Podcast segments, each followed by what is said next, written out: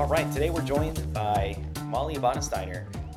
Mollie, I always have such a great time whenever we get a chance to connect. So glad that you're on the show joining us. Yeah, thanks for having me today. Happy to be here. Yeah, so you've led um, quite a few teams. I'm going to just kind of give you a brief intro to the audience and uh, to know who you are because I know you very well, and I would love my audience to know you just as well, if not better. So, um, Mollie's a, an experienced operations professional with a demonstrated track record of utilizing technology to support operational processes that drive performance and innovation.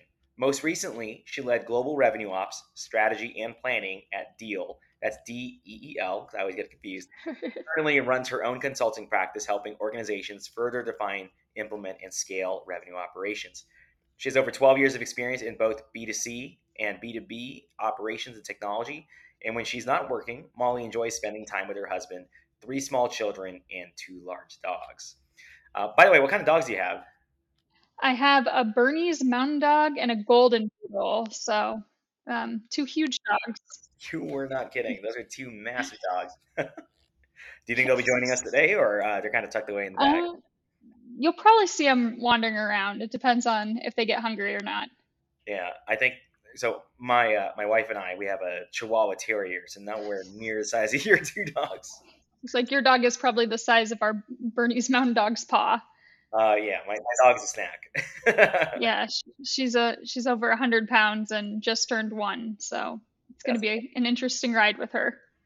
Uh, so today I wanted to kind of dive into you know one of our pillars uh, on the podcast, which is um, you know your data should be kind of uh, your source of truth. And so uh, I'd love to not just dive into the data, but really dive into processes to develop a single source of truth. And I know that term is bandied about quite a bit. So I'm going to go a little Webster's on you, provide my definition. Perfect. Love to dig into your own definition. So uh, single source of truth or uh, SSOTs, some folks might want to put it in the slide. You know, the practice of structuring information models and associated data schemas so that each data element is mastered in only one place, providing data normalization to a canonical form. And so I try to bold some of that in information models, data element only in one place and canonical form. So that's how I kind of define the source of truth. I'd be curious to see you know how you think about the processes leading up to that single source of truth.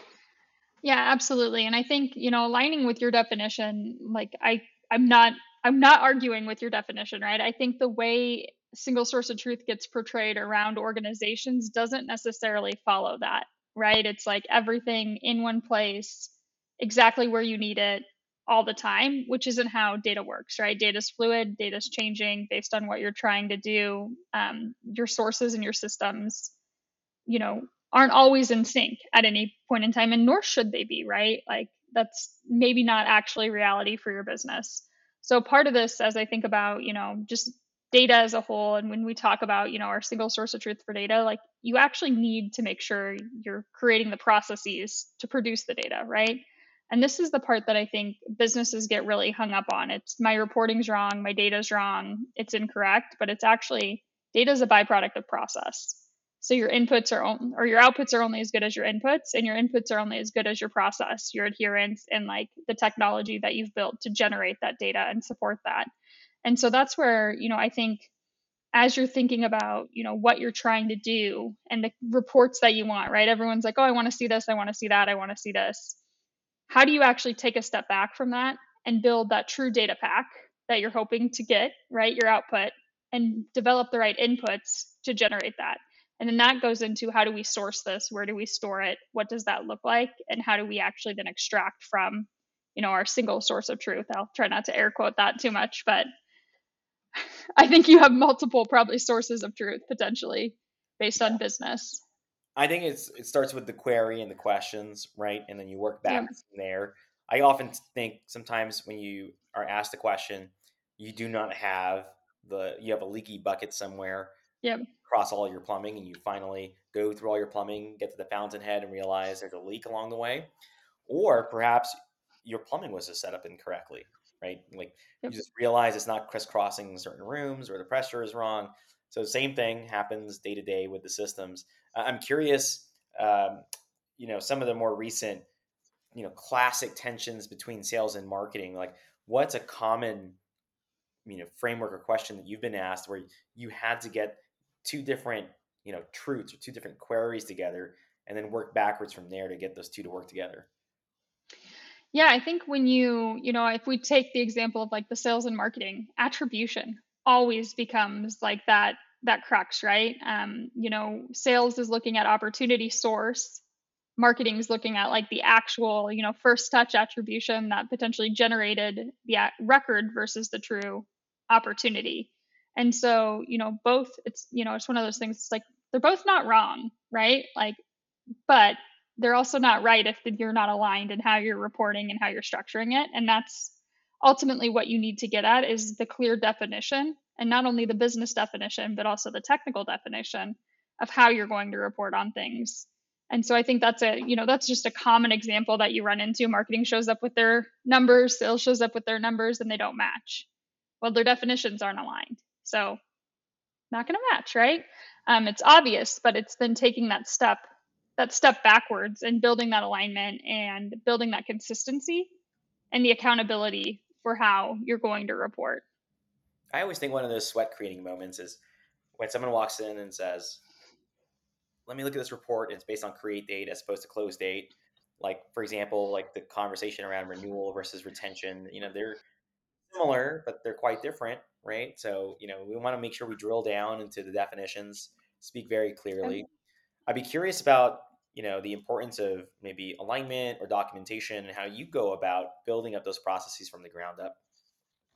Yeah, absolutely. I think you know the first step is the first step is the conversation, right? It's really building the dialogue and getting that alignment of like what are we reporting on what is our standard you know what are the key the key kpis the key metrics that are going into our data pack how we're going to use those and then making sure like once we've got the top level right customer is a great example we want to know our count of customers okay let's everybody in the room align that we want to know our count of customers now the next step is well what is a customer you know one of the things that i love asking um, companies that go into get, go into is what's your definition of new versus existing business?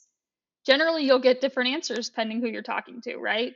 So you want to be really clear on, you know, okay, this is what we want as the top level. Now let's go the step deeper and actually say, what is a customer? How do we define that? You know, what is the true business definition of that? And then what is the process that generates the output that indicates that somebody is a customer? Is it, you know, the one stage on the opportunity that then goes back? Is it a unique ID that comes in from product? How do we know that they're active versus inactive or churned? You know, and that goes into the whole definition of the funnel, but like taking those steps down to really solidify and then document that definition. And then the other piece of this is publishing that definition. So whenever I'd go into a QBR or like an OKR review, anywhere that you're presenting the metrics, having your table of contents on those metrics too. So it's again very clear what it means at any point in time, or making sure you've got your data dictionary handy. Absolutely. So with all that, right? Like I'd be curious about the difference in reception of these processes, these data dictionaries from yep.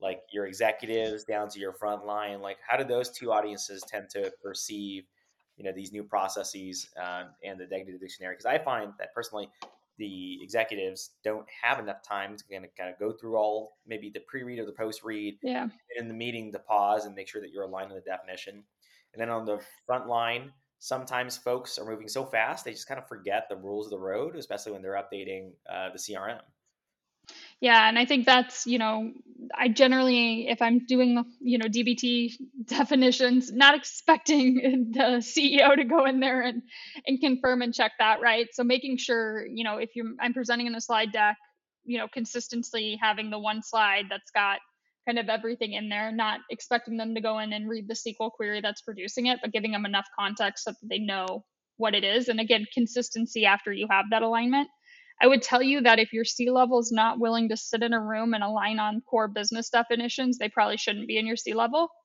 Because if they're ultimately accountable for what they're um, reporting back to your board or investors or advisors, they should probably know what you're considering a customer and what you're considering, you know, NRR, NDR, any of the key, metrics, CAC, right? They should be able to explain those metrics and what goes into them. So they should be a part of signing off on them. I find it inspiring when leaders are able to dig in, define the metric for what it is, and all the little intricacies behind the scenes, and it cascades down to the rest of the organization, and it it signals a level of you know seriousness of how to how to make sure that these metrics are embedded in your day to day. So and it's that, not like we're talking about hundreds of metrics, right? Like you really probably have 10 core operating metrics at the end of the day. So like get those right and then everything should stem from those.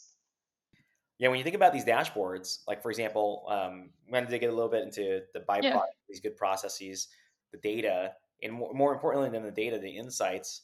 Um, curious to hear, you know, when you think about the different levels in your org, how do you present the data or the insights? Are you are you signaling the same metrics to, to each level of the org, or kind of presenting a a panoply of data depending on the audience that you're you're looking at?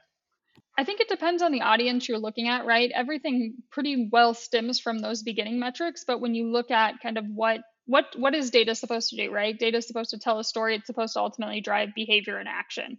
You should either keep doing something or do something different, kind of based on what you're trying to adjust in the data and um, move, right? Or dials, levers, all that good stuff. So you know if i'm looking at presenting something to an sdr leader you know what am i what am i actually presenting right? What is the behavior that i'm trying to drive? I'm probably looking at you know what is pipeline? How are how's your team producing pipeline? Not the you know i care about how much pipeline they're producing but i care also about how are they producing the pipeline and understanding the how lets me figure out what can we do to adjust that and improve that or um, see what's working or not working. So you're going into different levels of detail, like the further you go down, because that's where the more tactical decisions are being made and outputs and actions come from. That's great. So beyond the pipeline, I always think about the, the unlock down the road, which is yep. truly the you know the revenue or the bookings that you're bringing in. You know, how does that mixture of product or process and governance and those definitions, you know, how does that unlock you know the end goal, which is you know higher quality revenue? I think one of the big things is consistency, right? So, like, I know we talk fuzzy data can still show trends, right? But like consistent data month over month, like, actually is really what gives you that narrative and lets you truly see performance management. I think one of the hardest things is if you're constantly changing your definitions and constantly pivoting kind of your KPIs and what you're measuring against, it's really hard to scale and build repetition in things that are working and test against that repetition to then further optimize, right? And so I think that's one of the big things when you think about like process. You know, process should be fluid, process can adjust, but like you still should have some level of like core understanding. Like you shouldn't be changing your fundamental MQL definition every month because then you're not going to have historical data.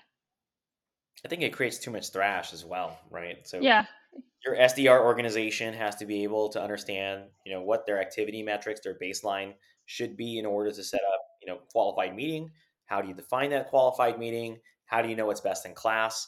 If you change the underlying, you know, personas or targets or even the metrics, then you you potentially are rewriting kind of the starting point, the starting line for your organization. Yeah. Now we talked about um, you know partnering with uh, maybe enablement. You know, you provide the metrics to management and enablement. Now you have you know the data, the better uh, because due to the process. How does that cascade across to kind of your enablement partners so that they're able to di- use the data to then diagnose and specifically coach the business or, or at least change a couple of things here and there yeah absolutely i think you know especially pending where enablement truly sits within your organization you know you should have that close close partnership and you know they should be working then with the frontline managers and leaders to say like hey here's what we're seeing. Here's how it's trending. Like here's what we we should implement to adjust right? And starting to refine more of like the execution or the tactics that you're applying and having then those baselines to go back to.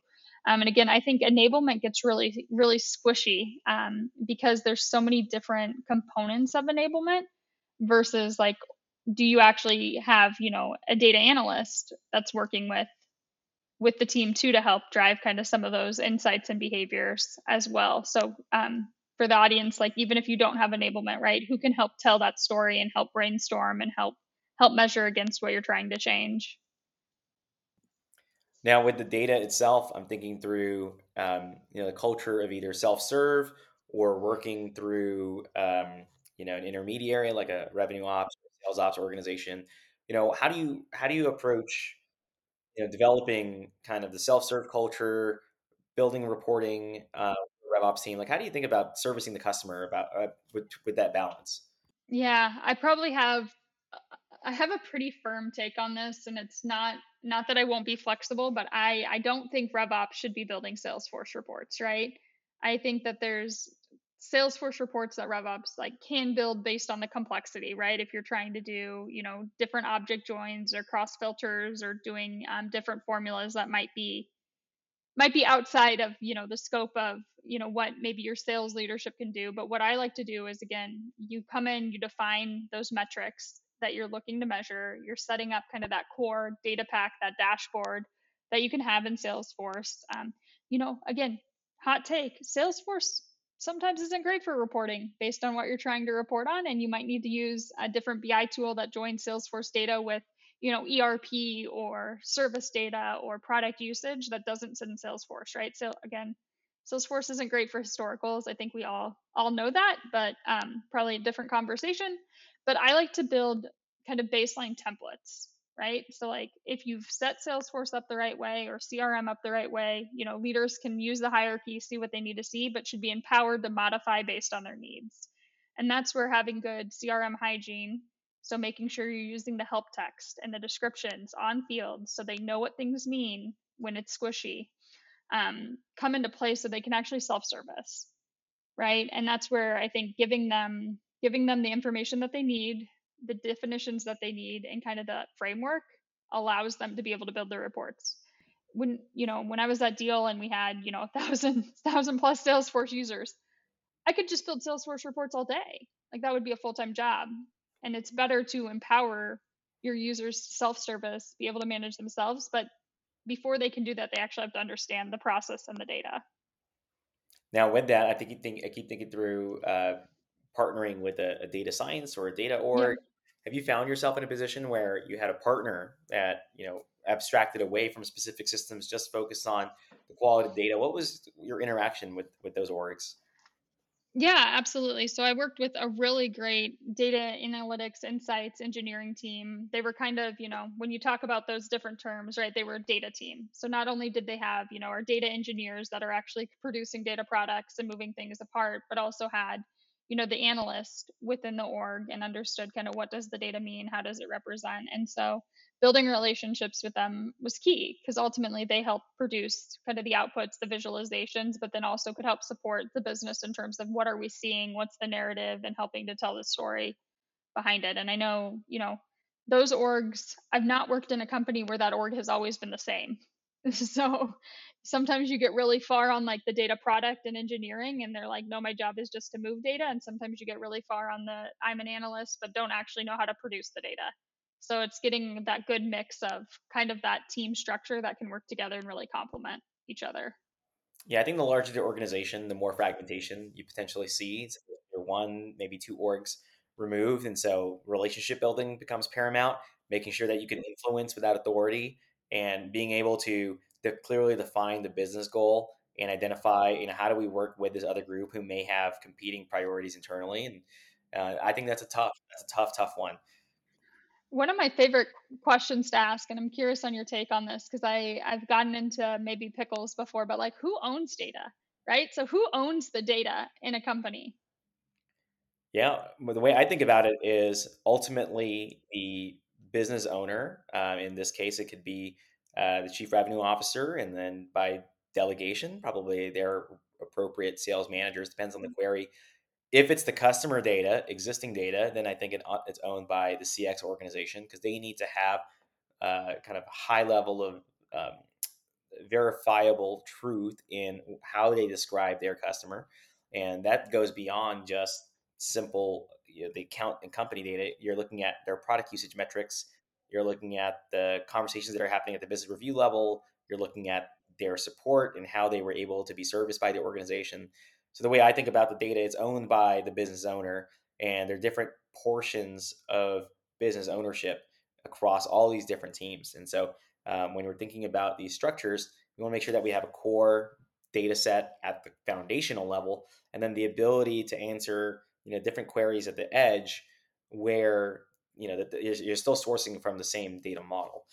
Uh, then there's some signals that get mixed though because there are a lot of business terms that kind of sound similar to one another, like retention renewal is the one I think of most often.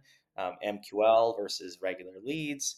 Um, you know, these are the metrics that can be conflated quite often, and so a lot of coordination at the leadership level needs to be discussed. And what helps there, in my opinion, is to put an end-to-end journey and all your different stops along the way, and then your conversion rates, and you annotate. You know, what's the metric, and what are the different flavors of those metrics that different folks might pepper in to different meetings. And so there's a quite a bit of calibration that has to happen across the entire org. Yeah, absolutely. I think that's um, I like the the business owner owns the data, right? And I think I've been in situations where they're like, no, RevOps owns the data. And, you know, my response back to that is like, I absolutely own making sure that we're producing the right quality of data and the right output of data, meaning that, you know, based on the normalization, the governance standards, you know, how we need to make sure things are hygiened comes out through what we're building, but I don't actually own said data. I agree with you. I think RevOps is on the hook for the processes and shepherding the definitions and then getting the systems to work together with one another, making it interoperable, allowing it to sync at the appropriate time, and then communicating that those data and those insights out to the business partners. Um, but ultimately, the decisions and the actions, you know, that's not just RevOps alone working in a vacuum. You have to be with your stakeholders. Yeah, it's like I can own the data if you want me to, but I don't think I should, right? Um, and so I know I've had rounds, rounds and rounds of those conversations before. So I appreciate your your feedback on that. Yeah, you know, every single time. I think you you ran a segment before I joined. I joined you as so you're obviously as qualified host. So anytime we get to do this, you know, we've got to turn the tables on me and you ask me questions. I know. I'm like, I gotta take advantage of picking your brain too. Yeah, let's do it. Uh, so you know, before uh, we, we we end off here, I would love to you know get one or two golden nuggets. You know, what what do you wish you knew back then? What you know now in your career? I'd be curious if you go back you know, 15 years in your career, like what would you what would you give advice to yourself, to your younger self? Yeah, I think um, you know a couple of the things that just as I've continued to mature um, in revenue operations, and revenue operations has become more defined, right? One of the things I think a lot about is documentation there's so much um, that doesn't get documented well and like taking the step and taking kind of the the pause to document. You know the average tenure of a revops person i think is around 15 months within a role and so you think about you know a lot gets done in that time period. A lot can change. And just to the point on like again back to data is like hey, yeah, we made this decision with our MQL on June 1st of 2022. If I leave a company, that knowledge that that happened goes with me. And when we start to look at historicals, we don't know why. And so making sure like you put the time, energy, and effort into documentation, um, and that becomes kind of a guidance of of your business, I think is really just really important um, from a RevOps perspective. The other thing that I would encourage people to do is is understand the data right? And be okay asking what goes into this because a lot of times when you're working with somebody who's maybe more technical um, on the data analytics side and they're doing you know the sql and the pieces that maybe you don't understand right? It's okay to question what's going into the data model right? I think especially when things don't look right. Um, i remember working you know with with the data data engineer who was pulling all leads in and not excluding converted, right? So we were double counting leads and contacts when we made the joins. Like making sure, like just simple things where they're not going to understand that, but you do understand that system to make sure you're really working together. So don't be intimidated in questioning somebody who maybe competency is more technical than yours if you have, you know, the systems expertise and like the business process piece. I love that at some point when you enter an org and you realize that the, the earliest layers of archaeology with some companies, you realize there's not a lot of, you know, baked clay tablets that explain yeah. everything that happened in the previous org. So you have to do a little bit of discovery. And those folks in the company, they, they're like real historians. And those are valuable sources of knowledge if you can tap into them. Hey, Mollie, appreciate having you on. Yeah. Uh, you're such a wealth of knowledge, and uh, hopefully we get to have you on again. Thanks so much for having me.